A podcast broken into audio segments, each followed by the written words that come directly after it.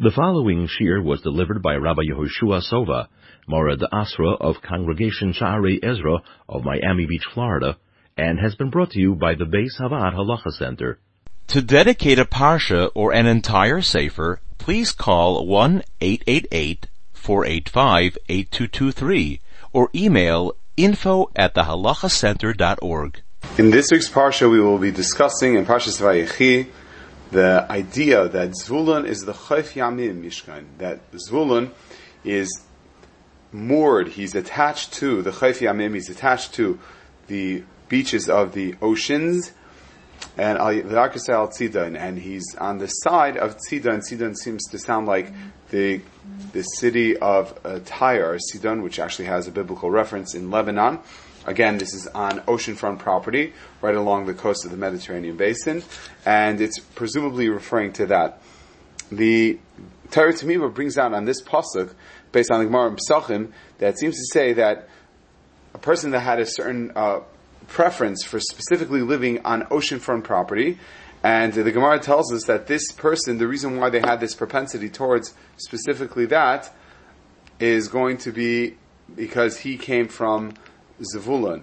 And uh, the Gemara says that they actually did a bedika, and they found out that the person actually did come from, his family originally hailed from that of Zavulun, and therefore they had this propensity towards having, wanting to be near the ocean more than any other type of, different type of real estate. Now, it says that Uh, the Torah Tumim adds, based on the Yerushalmi and Sukkah, that the reason why it says Miyarkisa Tzidon, what's uh, referring to on this side, is referring to the Yerech from the thigh of Tzidon, that's referring to uh, Yonah HaNavi, Yonah Ben Amitai, that it was referring to his mother, that she came from Shevet Asher, even though his father came from Shevet Zvulun, but when it said Biyarkasei al Tzidon, Tzidon was Chelek of Asher, and therefore we're referring to this reference to Yonah HaNavi, whose mother came from Tzidon, even though Tzidon is not really in the Chelek of Zvulun, it's referring to Yonah HaNavi, who was a Zvuluni, who came from there. The Gemara in Sukkah tells us in the second parak, Rashi brings down, that out of the twelve Shvatim, there were four out of the twelve that did not have, or at least we don't know, a clear delineation that the certain Nevi'im or Shoftim, they came from each Shevet. It seems like every Shevet was represented, except for four, we're not really sure. There are five or four Nevi'im and Shoftim that are mentioned, and we have no idea which Shevet they come from, so presumably Rashi wants to say is that those four or five came from the four that we don't know if they ever had a Shevet that represented, and that's the Shvatim of Asher, Shimon, Ruvain, and Gad. They all had that there was no representation in terms of at least being openly of that. So you see that Shevet Asher, it seems like they wanted, I guess, to have an in. So this reference of the Yonah Ben Amitai, he came from this Shevet of Zvulun and Asher. We're mentioning them both as well. We had a question, which is, why is it that when it comes to Zvulun, do we make a big deal about it, that he's going out, and Prachmatia is going out into business? What's the big deal? I heard that Rav Shmuel Auerbach personally say this, that there was one time an event that they were they were giving congratulations to a certain very wealthy individual who always always helps Moshe Satara. This person still, to this, their great credit, they still do that. And Rav Shmuel Auerbach says, why is it that when it comes to Zvulun, it says, Smach Zvulun mitzesecha, then Yisachar ba'elecha. We know Torah learning has the prime value of a Yid, and therefore it should have been Yisachar ba'elecha, then Smach Zvulun mitzesecha. Why do we say Smach Zvulun mitzesecha first? So Shmuel Auerbach wanted to say is that a Yisachar learning, at least he has the feeling of Elam Hazeh and Elam Haba. Like there was a very famous story that one time somebody told Rav Shach Zatzal that he was about to meet the wealthiest from individual on planet Earth. And Rav Shach, after meeting him, he says, no, Erhat Elam Hazeh, he has at least, Erhat Nishken Elam Hazeh, he doesn't have Elam Hazeh, but Erhat Elam Haba. He's going to have Elam Haba for what he's doing for everyone. And somebody said, Elam Hazeh, he's the wealthiest man, what do you mean? He has, he says, no, no, no, he has daigas, he has parnasa, he has issues of people trying to cheat him and swindle him, and he, and he has no, no menuchas hanefesh. He says, me, I'm menuchas hanefesh, I know what I have and what I don't have, and unfortunately he doesn't have it. Elam Hazeh, he said, he has no Elam Hazeh. He felt very bad for that. So therefore, using that same idea, Rav Shmuel didn't say the story of Rav Shach, but it's the basic idea, which is, Yisachar going out to work, he goes out to work, but he's not in the base medrash, so he feels a little bad about that. But Lamaisa, he justifies it by saying, at least I'm providing for my family. But not only is he providing for his family, he's providing for another family too. And that could get a person very annoyed, because he could say, well, you know, I'm doing all, going all out and doing what I'm doing just for me and my family, but to help someone else, let the person get a job. Why is uh, why is it my responsibility for that? But yet, Zvulun was extremely selfless in terms of helping another tribe, and he didn't think twice about that. So this idea of being completely selfless is reflected on the Torah's lauding, specifically Zvulun first. Because Smach Zvulun b'tzeisachas, Zvulun, you're being so selfless, we're going to put you first before your brother Yisachar, although he's learning Torah, and that has prime value in our eyes. But yet, HaKadosh Baruch Hu says in my eyes, the fact that you're doing serious nefesh, to being so selfless, that is a beautiful thing, and I'm going to obviously put that first. Now, we wanted to know, why is it that the Torah specifically told us that Yonah came from a blended family, if you will. He came from that. His father was from Shevet Zvulun, his mother was from Shevet Asher, and we're saying that there's a reference to that. Why is that?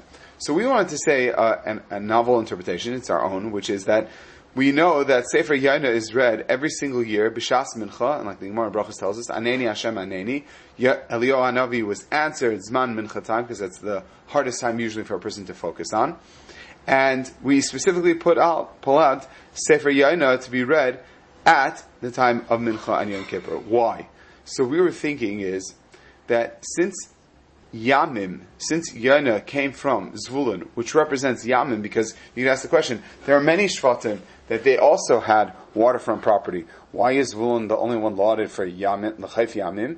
The answer we want to say is, based on a measure, the measure says is that Zvulun not only had access to the Yam of the Yam Hagadol, of that of the Mediterranean, he also had access to other w- waters as well, other seas as well. And like the Gemara tells us, uh, Rashi brings down that when it says that the Kara Lahem Yamim, when HaKadosh Baruch Hu created the oceans, why does it say oceans? It's one a body of water.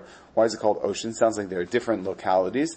So Rashi brings down from the Medrash that says, Loi doime hadog shabom espamia. You can't compare the fish that comes from a certain location called espamia to a dog from another location.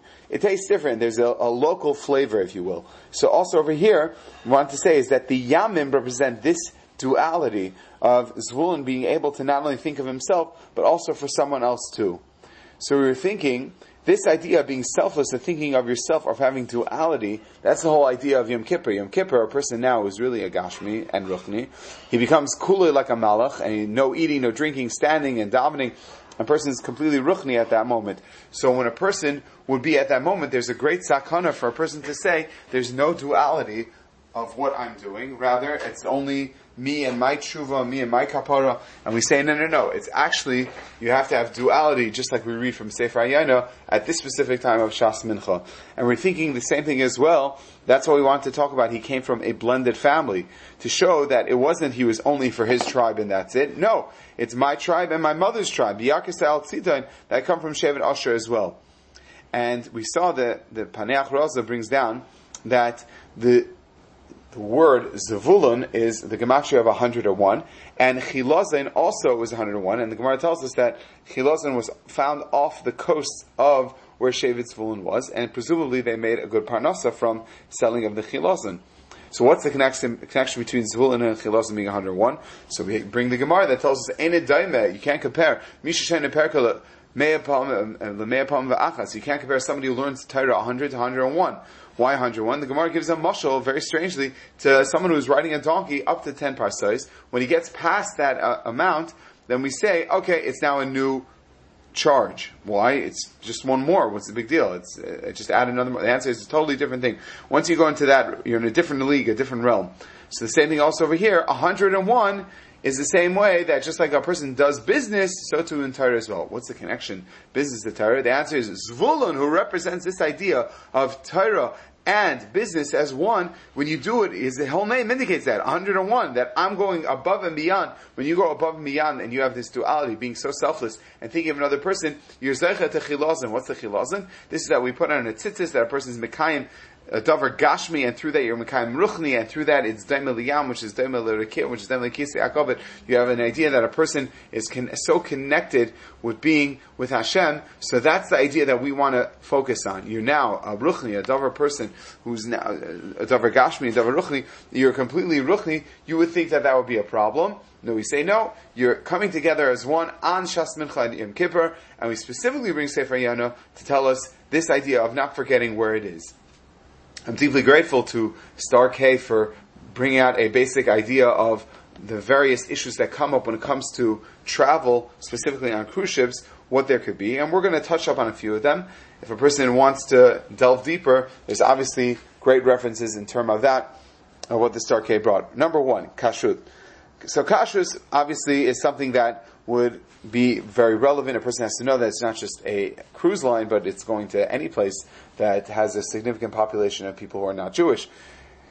A cruise line is basically a moving ship. It's sometimes they, they even have cruise ships now that are basically moving cities. The amount of people there and staff that's running around, it's lo yeumen. It's almost uh, unfathomable how you could have such a, a large ship moving around so it looks so effortlessly, and uh, obviously that's a great thing. So these boats that have these kitchens, you have to be very careful that there's a mashkech tmidi, or at least a mashkech that is very vigilant in terms of making sure that there's no mix-up of utensils and food items, and sometimes ingredients get mixed in. You have to make sure that there's uh, a great oversight in terms of that. Also, the blias are there, is washing of the pots and pans. Could there be an exchange of, let's say, any of the flavors between one pot to another? A lot of times the boats, they'll dock off in the middle of the evening, or they'll dock off very early in the morning, and uh, they switch around their pots. Are those pots ben yoma, ena ben yoma? That you, uh, Mashiach has to be aware of these things. Even if a person has, let's say, a double-wrapped item that they want to be cooked, which is okay in the eyes of halacha, but you're not allowed to have that done for a guy. A guy can't do that for you on Shabbos. That if you ask them to unwrap, and the people say, "Well, I'll unfreeze it and then I'll let it warm up a little," that's uh, that's not also not a good idea, because the freeze freeze. the freezer food that is uh, these airplane dinners or whatever it is that they have, that a lot of times are double sealed, even if you leave it out for a good amount of hours, even in a lot of heat, of natural heat, that's not going to be enough to thaw it completely. And we were talking about serious issues of possible bishul on Shabbos. Also, there's localities that when they dock off, even people who are not makbid on Chol Yisrael, you have to realize that Chol of Stam in other countries don't have the same oversight that Rav Moshe's famous heter of the F D A being an oversight, it would apply in d- different countries. You have to be aware of that. Also, let's say having eggs, uh, people argue and saying, well, chazanim, or people who are, you know, they drink eggs raw, so it's not really uh, bishul akum if a guy makes me my fresh eggs. That would be a problem of bishul akum, because that's not the normative behavior for a egg. Also, the cruise lines sometimes will try to woo kosher customers by telling them that they have kosher style. And uh, this kosher style, we say, is not valid over here, because it's not really kosher. The only reason why they're kosher style is because it is, in essence, a way to get out of saying that they're not really serving non-kosher. So they'll have, let's say, a pastrami sandwich with Swiss cheese. What's kosher? Oh, it's kosher style is that it's pastrami on rye. That's, I, it has Swiss cheese. Okay. They don't realize that that's a problem. Also, a person has to be aware that tznius is a very big issue. You have to realize that uh, you're walking in an area, especially if, let's say, there is a, a laxity of, of terms of clothing, because people are going to, let's say, one of these island places or places where it's very hot, and people go with less clothing. That could be an issue as well. Going to, let's say, mixed beaches or mixed or mixed uh, areas where you have that there's going to be people who are not dressed properly or using foul language. These are things that a person needs to be aware of when they go to such uh, items or to such places, that there are items that are on the agenda that not necessarily they may have thought of and may have overlooked. Also, tefillah.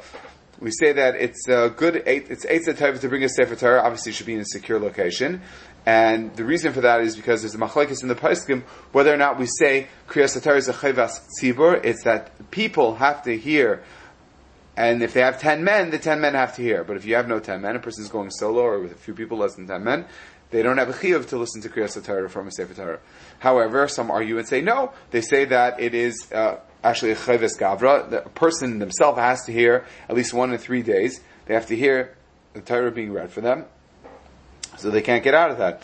Another idea when it comes to tefillah is that when it comes to Magen Avos on Friday night, that's only said when it's a tzibur that play, prays in a place which is miyuchad. It's set aside to be specifically for a Beis HaKnesses. There are some cruise lines that have that.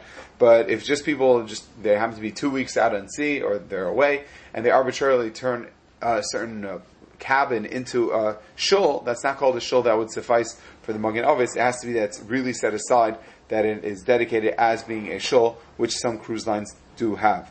When it comes to disembarking on a cruise line before Shabbos, the Vilna Gaon's opinion is that Wednesday even you could go, meaning he counts Shabbos itself as the three days. The Gemara says that a person shouldn't be mafligim b'sfina, a person shouldn't disembark on a ship within three days of Shabbos, and one of the reasons that Mefarshim give is because a person within three days is still out of sorts, uh, they're not adjusted to the the uh, the movement of the boat, and it takes them around three days to do that, so if it would be less than three days, there would be a zilzul of Shabbata, there's going to be some type of zilzul of Shabbos that a person will not feel comfortable, and that's going to take away from their Menucha Shabbos, and therefore up to three days they could travel. And the Vilna Gaon says Shabbos is day number one, Friday is day number two, and Thursday is day number three, so you can't travel on Thursday, but Wednesday a person, if they want, they could, and that would be totally fine.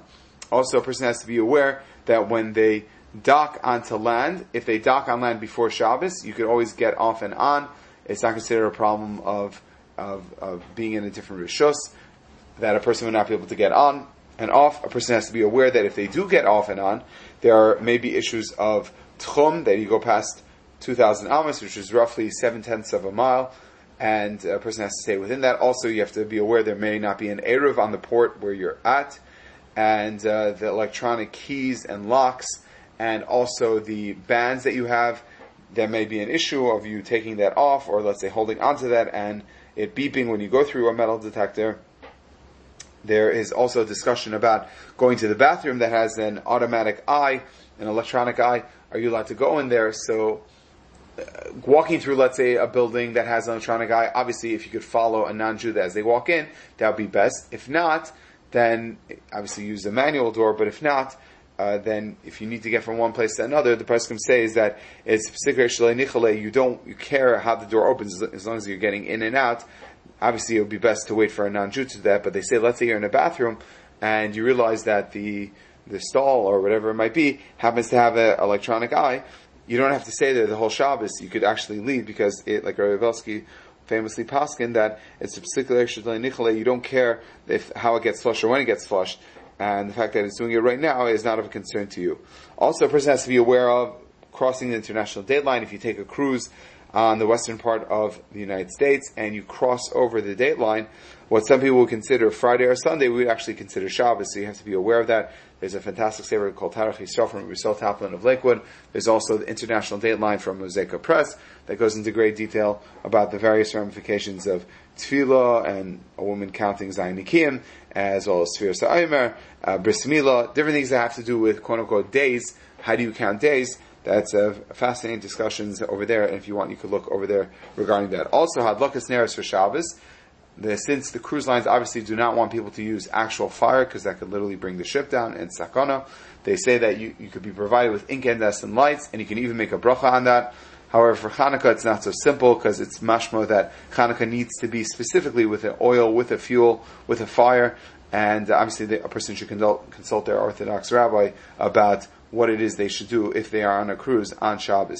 Plaga Mincha is a discussion that's usually an hour and a quarter before Shabbos, but it Shaizmanias, it actually could be adjusted.